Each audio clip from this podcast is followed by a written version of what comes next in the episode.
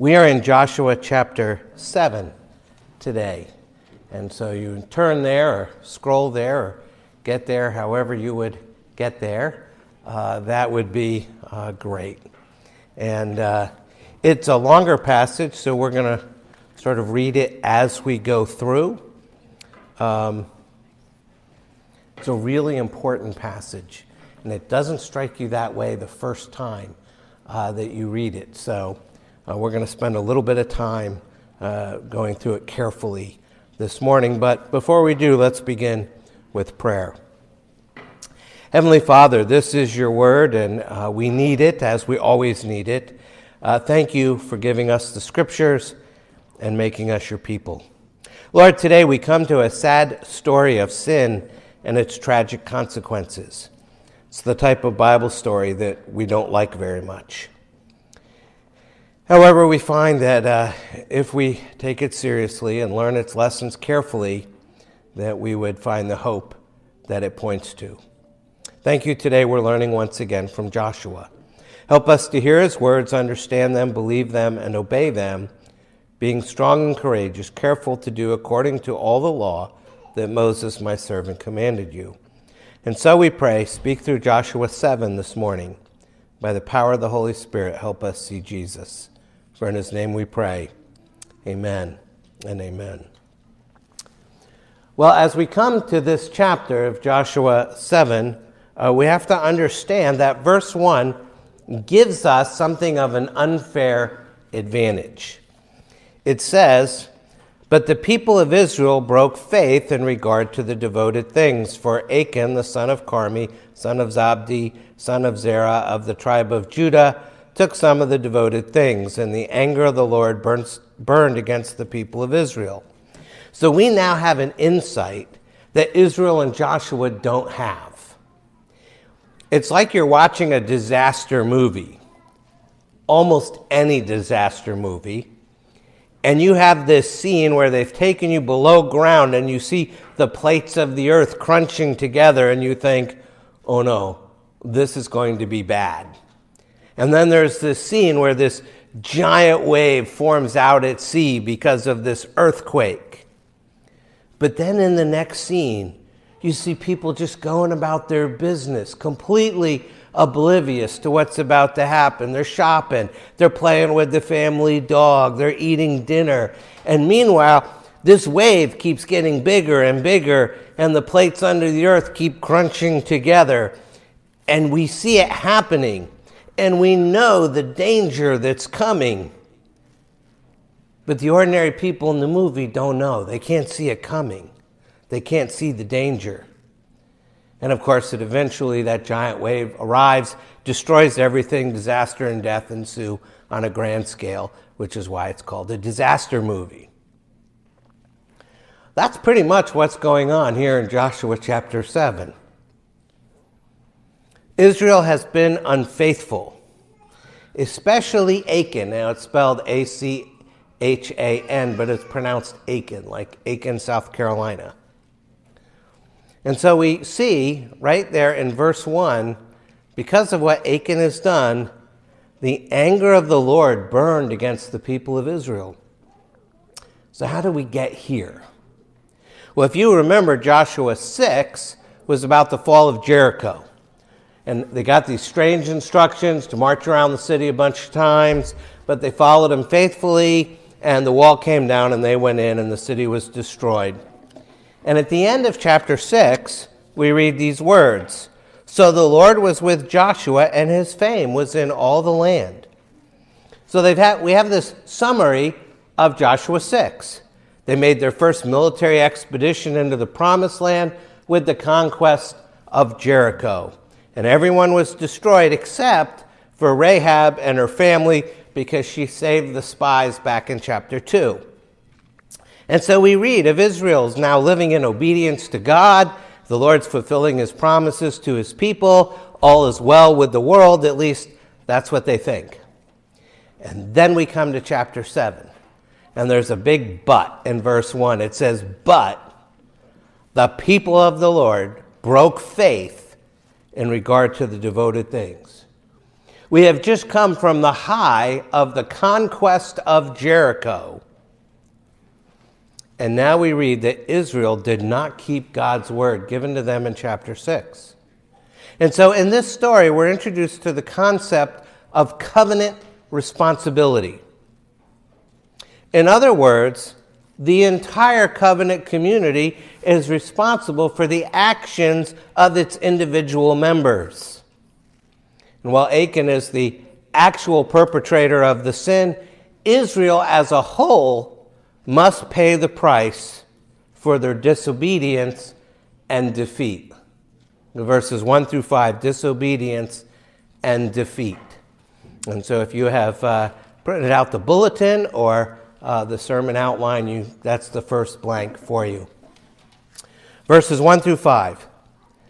But the people of Israel broke faith in regard to the devoted things. For Achan, the son of Carmi, son of Zabdi, son of Zerah, of the tribe of Judah, took some of the devoted things. And the anger of the Lord burned against the people of Israel. Joshua sent men from Jericho to Ai. It looks like Ai, but it's pronounced I. The A is silent. Which is near Bethaven, east of Bethel, and said to them, Go up and spy out the land. And the men went up and spied out Ai. And they returned to Joshua and said to him, Do not have all the people go up, but let about two or three thousand men go up and attack Ai.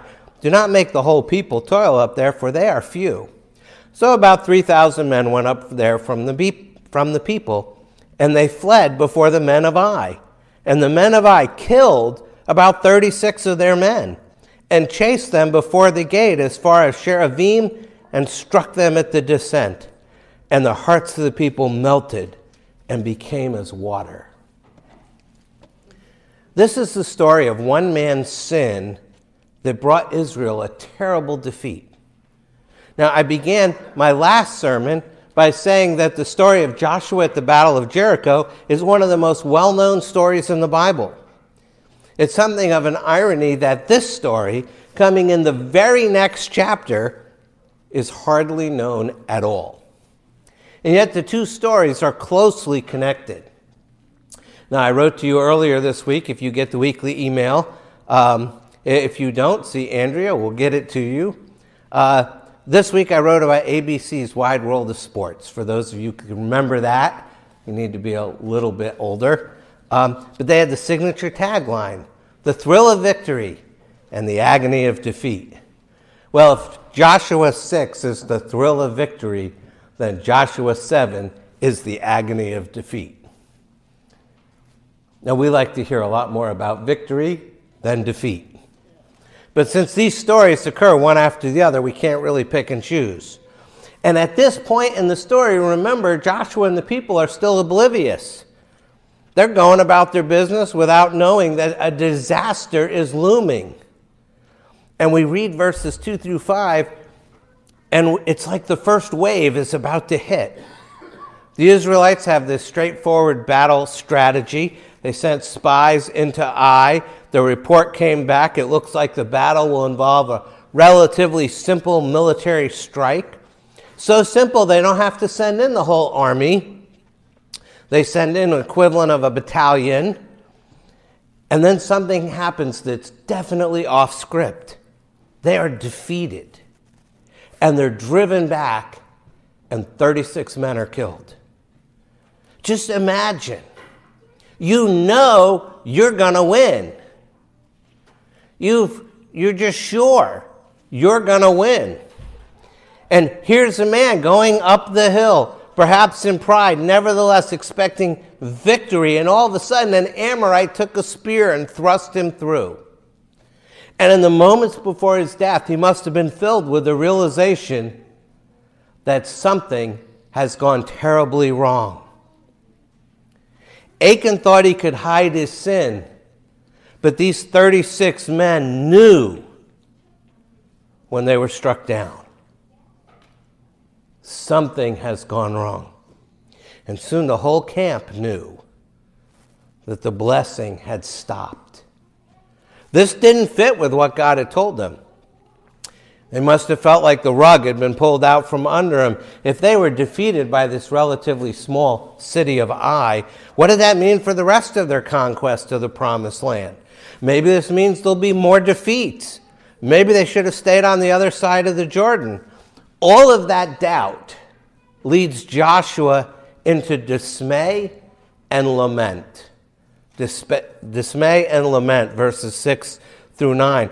Look at what he's lamenting here in verses 6 through 9.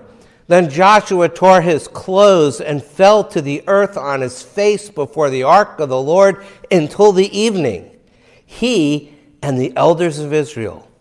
And they put dust on their heads. And Joshua said, Alas, O Lord God, why have you brought this people over the Jordan at all to give us into the hands of the Amorites to destroy us?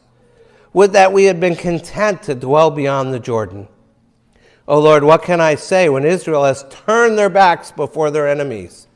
For the Canaanites and all the inhabitants of the land will hear of it and will surround us and cut off our name from the earth. And what will you do for your great name? How does Joshua and the elders of Israel react to this discouraging turn of events? They tear their clothes, they fall on their face, they put dust on their heads, all classic signs of mourning in ancient Israel. Joshua and the elders are hurt and bewildered. They have gone from hope to despair in one day. And it sounds like Joshua is thrown completely off by this defeat. Remember, he doesn't know what we know. He doesn't know about Achan burying stuff under his tent. How's he supposed to know what's going on? And so in these verses, Joshua is complaining somewhat but it's important to note he's complaining to God, not about God. God is big enough to handle it. Sometimes we think, you know, and especially in this past year, I'm so discouraged. Everything's out of whack. I don't know what's going on.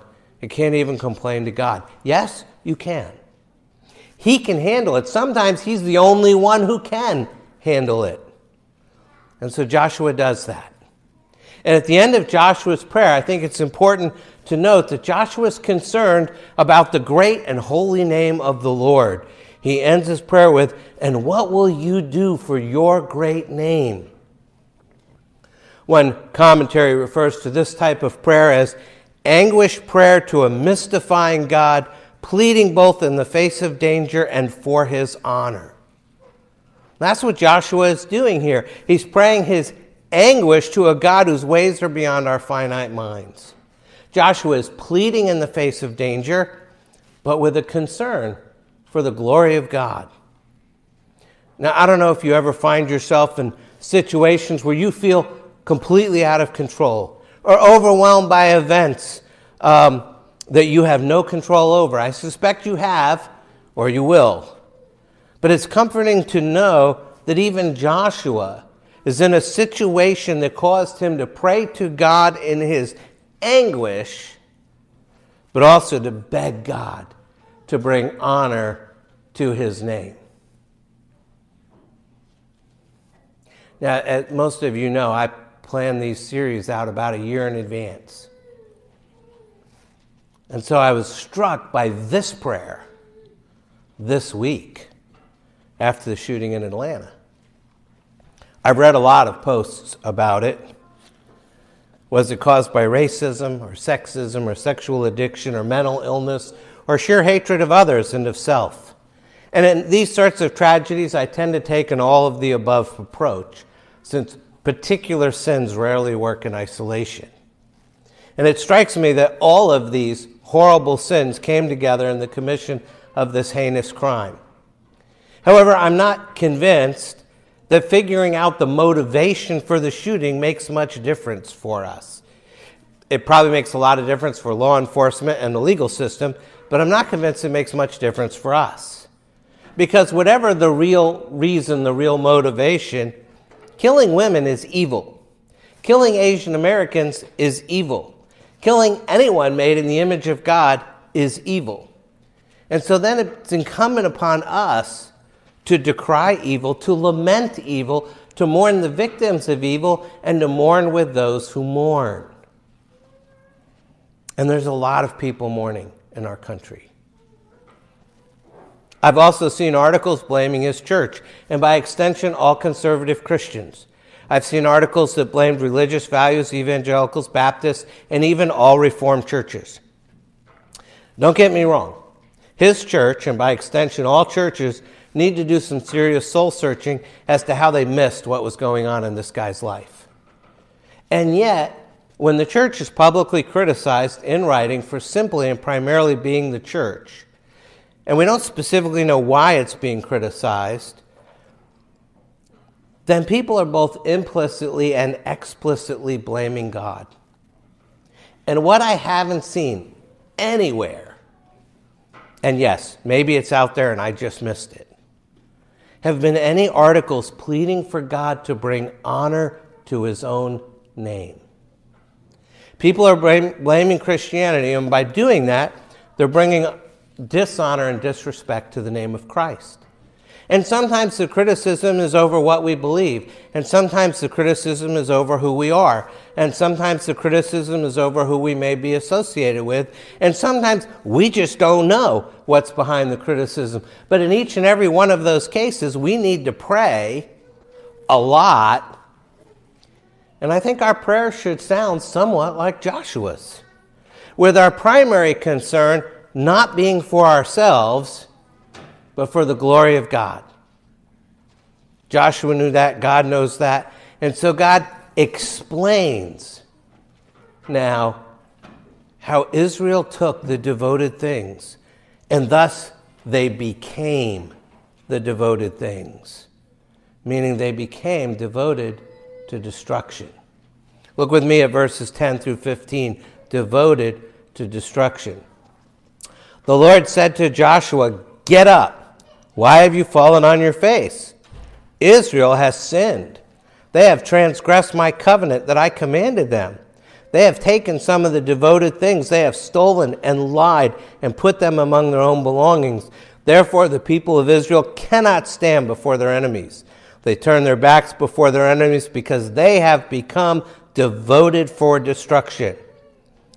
I will be with you no more unless you destroy the devoted things from among you. Get up. Consecrate the people and say, Consecrate yourselves for tomorrow, for thus says the Lord God of Israel There are devoted things in your midst, O Israel. You cannot stand before your enemies until you take away the devoted things from among you. In the morning, therefore, you shall be brought near by your tribes, and the tribe the Lord takes by lot shall come near by clans and the clan the Lord shall the Lord takes shall come near by households, and the household that the Lord takes shall come near man by man. And he who is taken with the devoted thing shall be burned with fire, he and all that he has, because he has transgressed the covenant of the Lord, and because he has done an outrageous thing in Israel.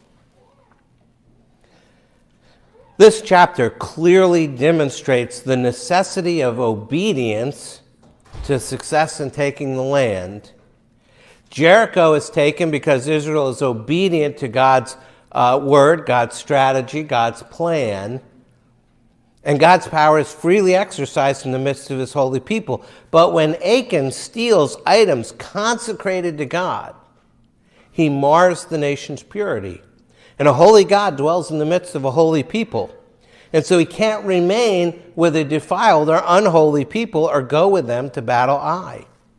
Israel must remove the impurity for God to exercise his power on their behalf. And what we see here is obedience is a hard won lesson.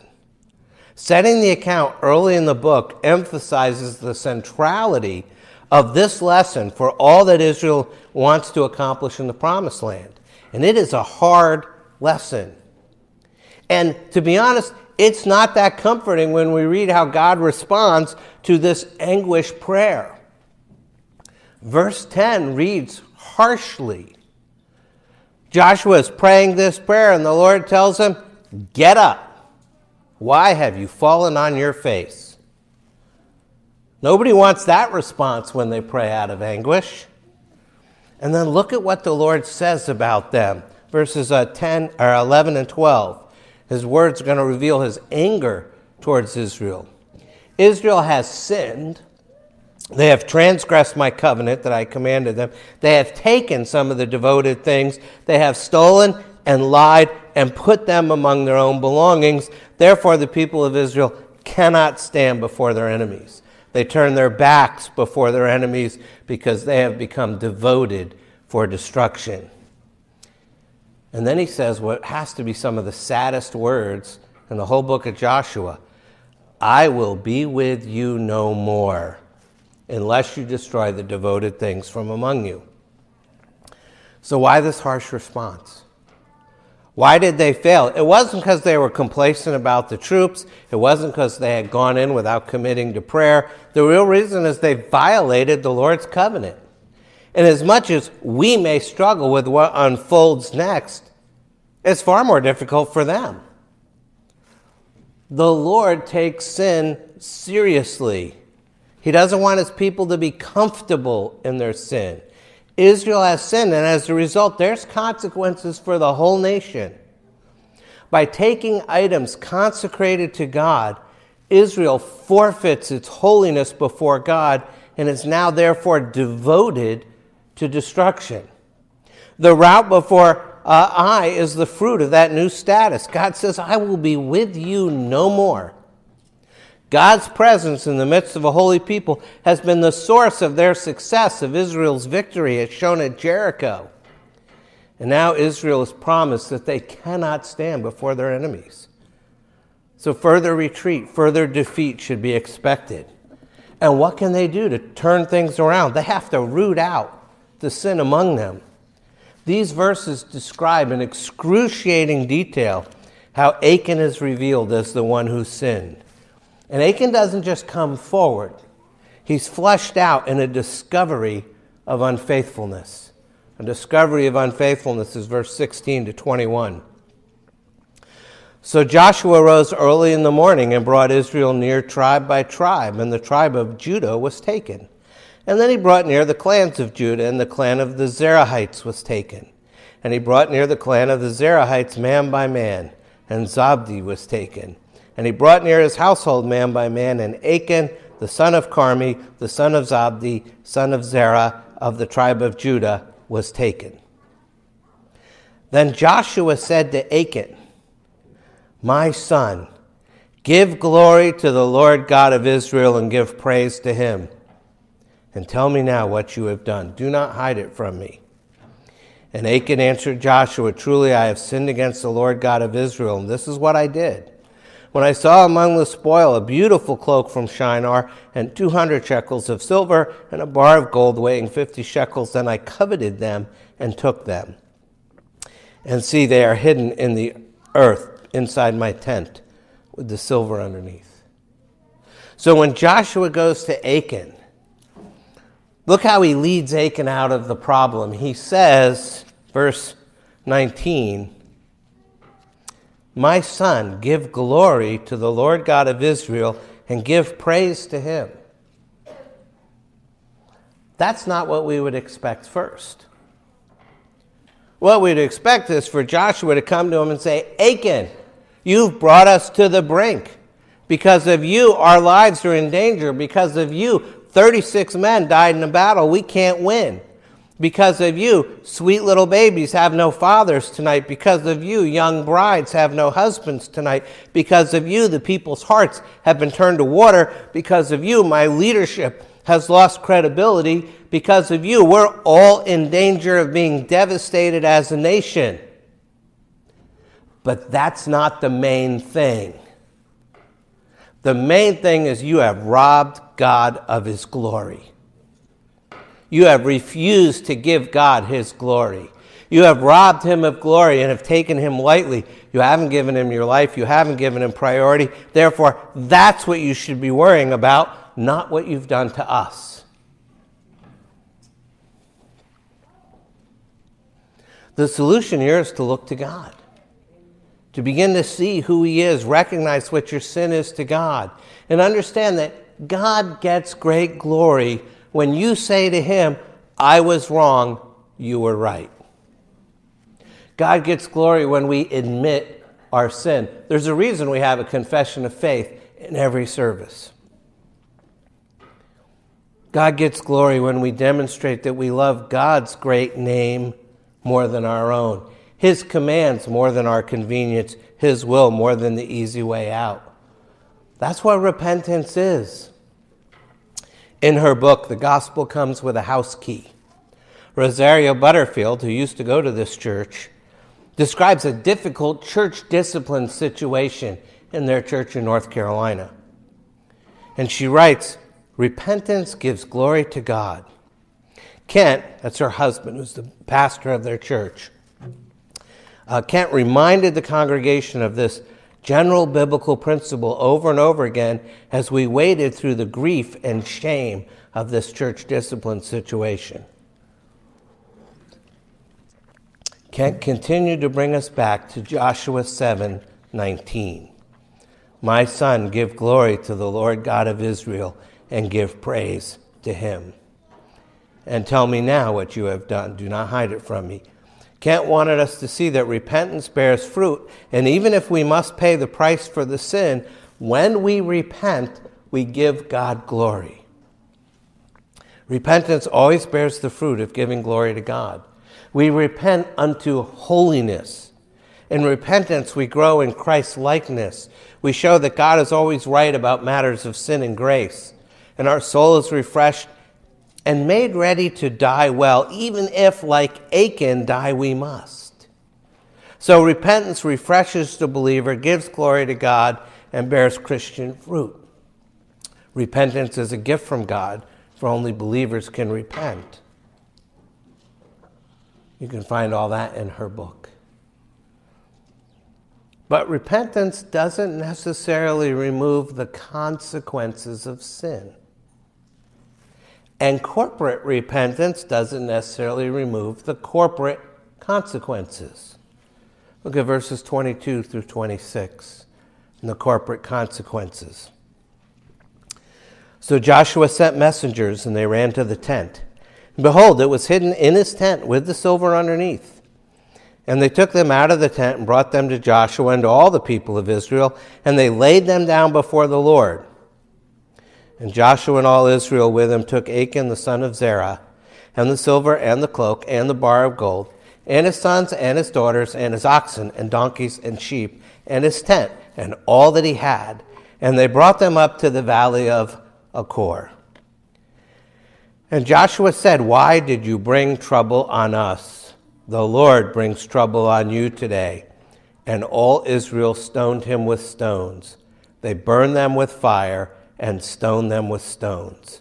And they raised over him a great heap of stones that remains to this day. Then the Lord turned from his burning anger. Therefore, to this day, the name of that place is called the Valley of Achor. There are several things going on here, and this is the really important part. First, there's the issue of the corporate consequences of sin. It's not just Achan who's executed, but his whole family and everything he has. How is that justified? We think, I don't want to deal with this. This can't be part of God's word. It's shocking. It insults our Western sensibilities. But it raises the question what do we find more shocking? The consequences that Achan and his family are executed, or that Achan, having seen the mighty works and miracles of God, having heard specific instructions to keep away from the devoted things, otherwise you'll make the camp of Israel a thing for destruction, deliberately disobeys what the Lord has clearly commanded. Which is more shocking? Which is are we more horrified by? Well, I think for most of us it's the consequences that we find shocking and harder to swallow than Achan's disobedience. And because we don't like the consequences, we assume it's not right, it's too harsh. So let's walk through the process again. Achan steals the sacred items, specifically prohibited by God, Joshua 6, verses 18 and 19. But you, keep yourselves from the things devoted to destruction, lest when you have devoted uh, them, you take any of the devoted things and make the camp of Israel a thing for destruction and bring trouble upon it. But all silver and gold and every vessel of bronze and iron are holy to the Lord. They shall go into the treasury of the Lord. The instruction's pretty clear. There's nothing ambiguous about what the Lord is saying. Keep away from the devoted things so you will not bring about your own destruction.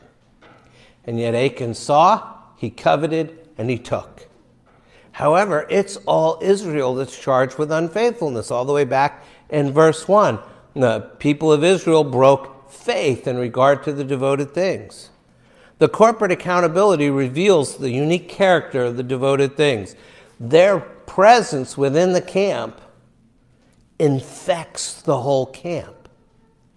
You can almost hear Galatians 5 here. A little leaven leavens the whole lump. I have confidence in the Lord that you will take no other view, and the one who is troubling you will bear the penalty, whoever he is. Now, in Galatians, the problem was false teachers allowed into their midst. In 1 Corinthians 11, it's the failure to discern the church as the body of Christ at the Lord's Supper that brings judgment. 1 Corinthians 11:30, that is why many of you are weak and ill and some have died. In 1 Corinthians 5, the leaven is the man involved in gross sexual immorality. And 1 Corinthians 5 2 says, And you are arrogant. Ought you not rather to mourn? Let him who has done this be removed from among you. In Acts 5, Ananias and Sapphira kept the money that was promised to God, lied to God about it, and before the whole congregation were struck dead by the Holy Spirit and were carried out by the youth group. It's true, read it. It's all of those are a stark reminder of the holy nature of the church and the necessity of faithful living. Dealing falsely with devoted things, Old Testament, New Testament now, tarnishes the community and is met with judgment. The presence of sin within the camp infects the whole camp. Achan's introduced with full identification all the way back in verse 1. It's actually done about four times. Achan, the son of Carmi, son of Zabdi, son of Zerah of the tribe of Judah. He's identified with four generations. It's the longest identification in the whole book of Joshua. And it sets the offender within these widening social contexts of family, clan, and tribe. And these widening circles suggest the culpability is shared by all of Israel because it's the people of Israel who broke faith. Later, when all Israel seeks the identity of the perpetrator, the lots begin with the larger group and work down to the individual, leaving you with no doubt that Achan is part of all Israel. And the taking of the items dedicated to their God and their presence in the midst of Israel brings impurity on the whole people. Corporate sin is met with corporate punishment as the whole nation, verse 12, becomes devoted for destruction and falls before its enemies. And corporate sin can only be rectified by corporate action. And I can sort of feel the shock. Everyone's feeling this as we read this. But feeling that shock that this one man sinned and there was all these consequences for all these other people, not just his family who was executed, but those 36 men who died in the attack, helps us to see A, the seriousness of sin, and B, the reality of God's wrath. So that's the first thing of the important things in this chapter the seriousness of sin and the reality of God's wrath. Second, Joshua 7 looks back to Joshua 2 because it raises the question who is a true Israelite? And how is covenant keeping expressed? If you remember, uh, chapter 2 is about Rahab. Rahab, who embodies the pagan Canaanites with her immorality, she's an outsider by birth and profession, but she speaks and acts faithfully with covenant kindness, acknowledging the God of the covenant as if she was an ideal Israelite. Meantime, we have Achan, who embodies the heart of Israel. He comes from the same clan as King David. The, he's the ultimate covenant insider. And he acts unfaithfully as if he is the stereotypical Canaanite. Rahab gave glory to God and hid the spies in order to save them in Israel. Achan robs God of his glory, hides the devoted things in order to save them for himself. And by their choices, both Achan and Rahab secure the fate of both their families. But it's actually even a much bigger story than that. So we have the seriousness of sin and the reality of God's wrath. We have this contrast between faithfulness and unfaithfulness. Somewhat choosing the wrong people. We wouldn't choose Rahab. We probably would have chose Achan. But Achan's the unfaithful one, and Rahab's the, faith, uh, uh, the faithful one. But it's bigger. You remember the scarlet cord? In Joshua 2, Rahab hung a scarlet cord out of her window. It's not the first scarlet cord in the Bible. For that, you have to go back to Genesis 38 and the story of Tamar. In that passage, she gives birth to twins. Genesis 38, 28 to 30. And when she was in labor, one put out a hand, and the midwife took and tied a scarlet thread on his hand, saying, This one came out first. But as he drew back his hand, behold, his brother came out. And she said, What a breach you have made for yourself. Therefore his name was called Perez. Afterward, his brother came out with a scarlet thread on his hand, and his name was called Zerah.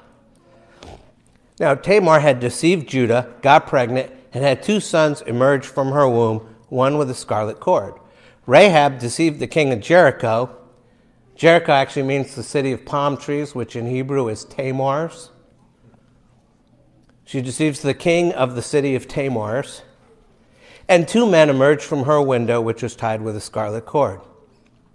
Of Tamar's two sons, Zerah is identified as the firstborn, who get the strength and blessing of Judah because he had the scarlet thread, even though Perez is actually born first. And later in Genesis 49, Judah is given the blessing of the kingdom. And we're basically led to believe that Israel's king would come from Judah by way of Zerah. Now, here in Joshua 7, he goes to great lengths to identify Achan as the great great grandson of Zerah, the son of Tamar with the scarlet cord.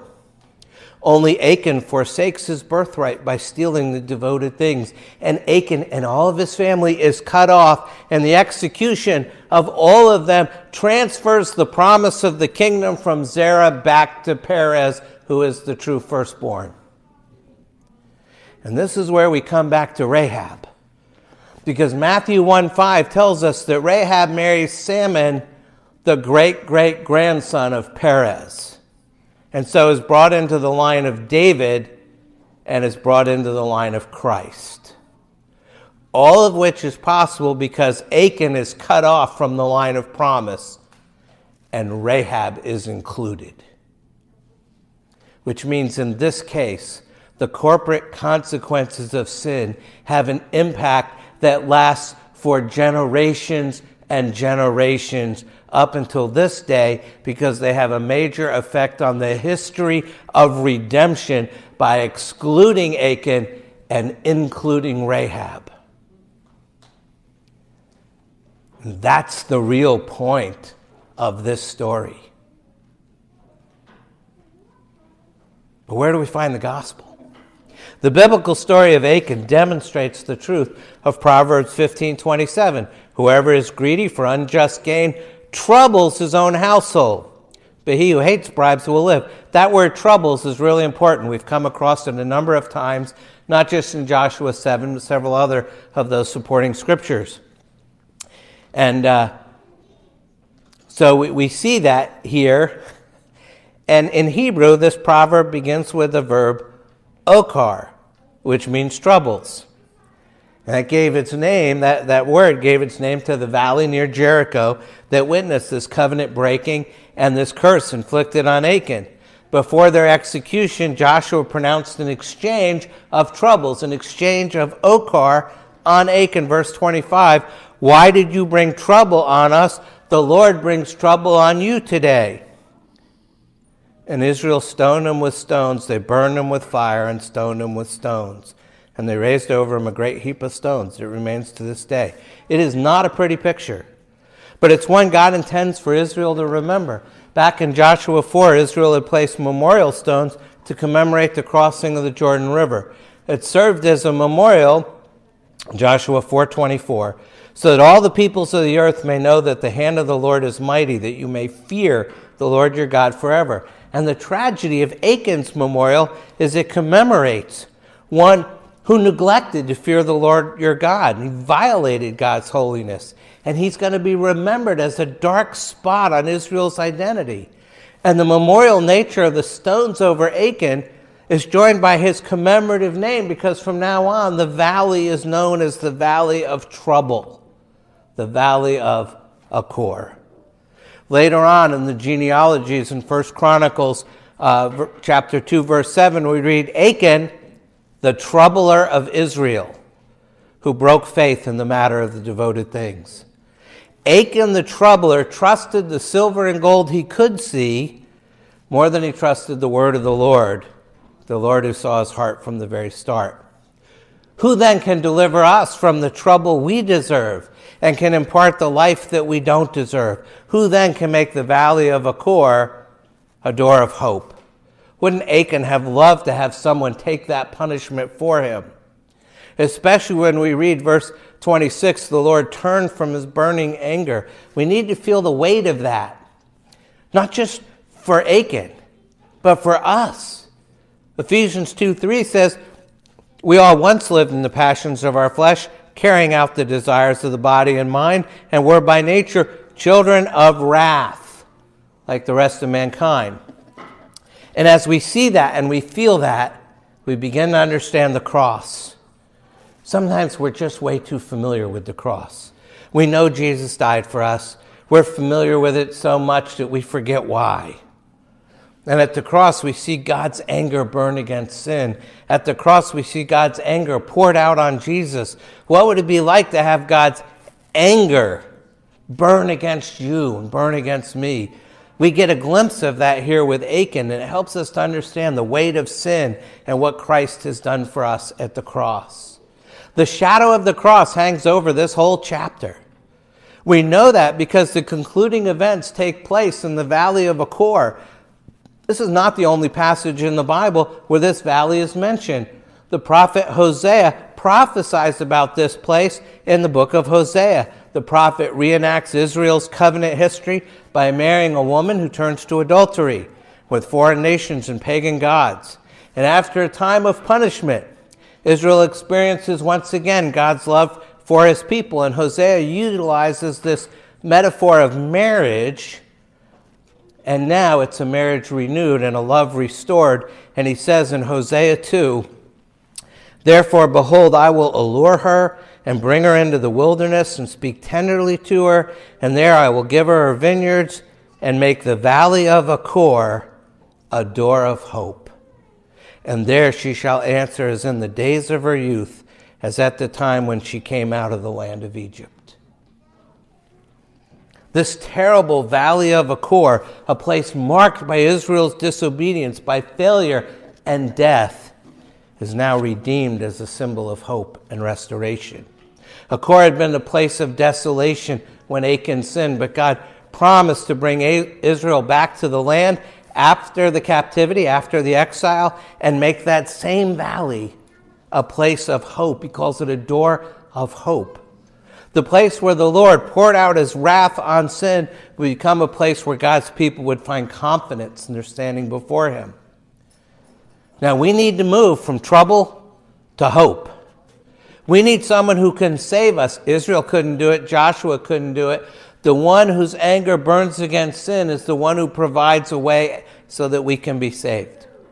We are safe and secure in God's hand. We are not forsaken like Achan was. Why?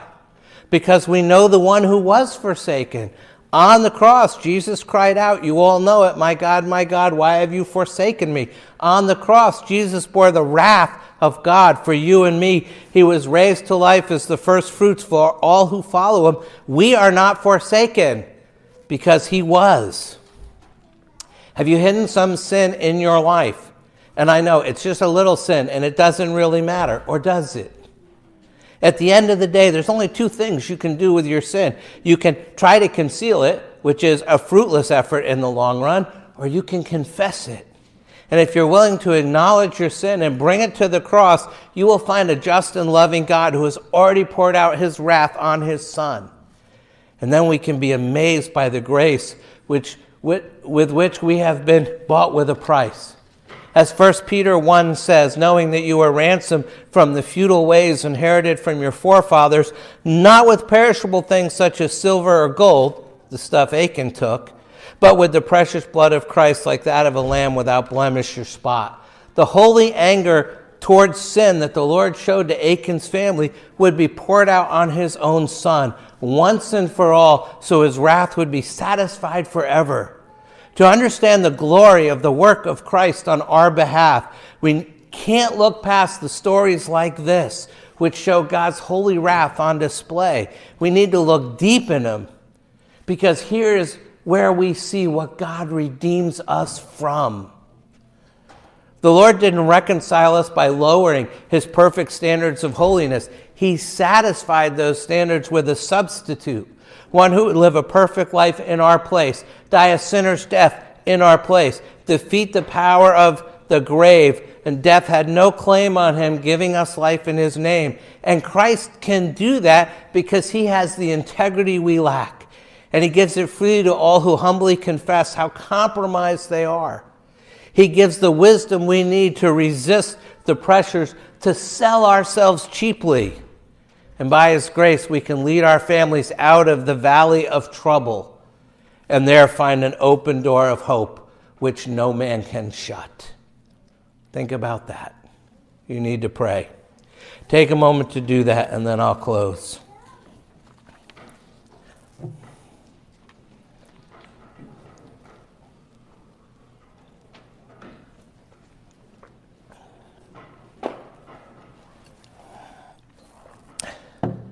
Thank you for your patience today. I know I went a little long. Let's pray. Our Lord and our God, thank you that you have spoken to us by your Son. Open our eyes that we might see our sin and then see our Savior. We confess there are times we fail to obey because we see and we covet and we take, and we think you don't see us. How foolish we are. We forget that when we disobey, we dishonor your name. And when we dishonor your name, we rob your glory. So, Lord, help us to be people who are quick to confess, quick to restore, and quick to bring honor to your great name. Forgive us, O Lord, for our failures to obey your word. Forgive us for our failures to believe your word. Forgive us for our failures to honor you. And work in each of us this year as we live with Joshua, as we learn to give glory to the Lord God of Israel and give praise to him. Help us to be strong and courageous, not to be frightened and not to be dismayed, for the Lord our God is with us wherever we may go. Teach us to respond with a greater trust in you and in your word and through the book of Joshua. Draw us ever closer to the one who on the cross took the wrath we deserved. Your Son, our Savior, the Lord Jesus Christ, who lives and reigns with you in the Holy Spirit, one God, now and forever. Amen.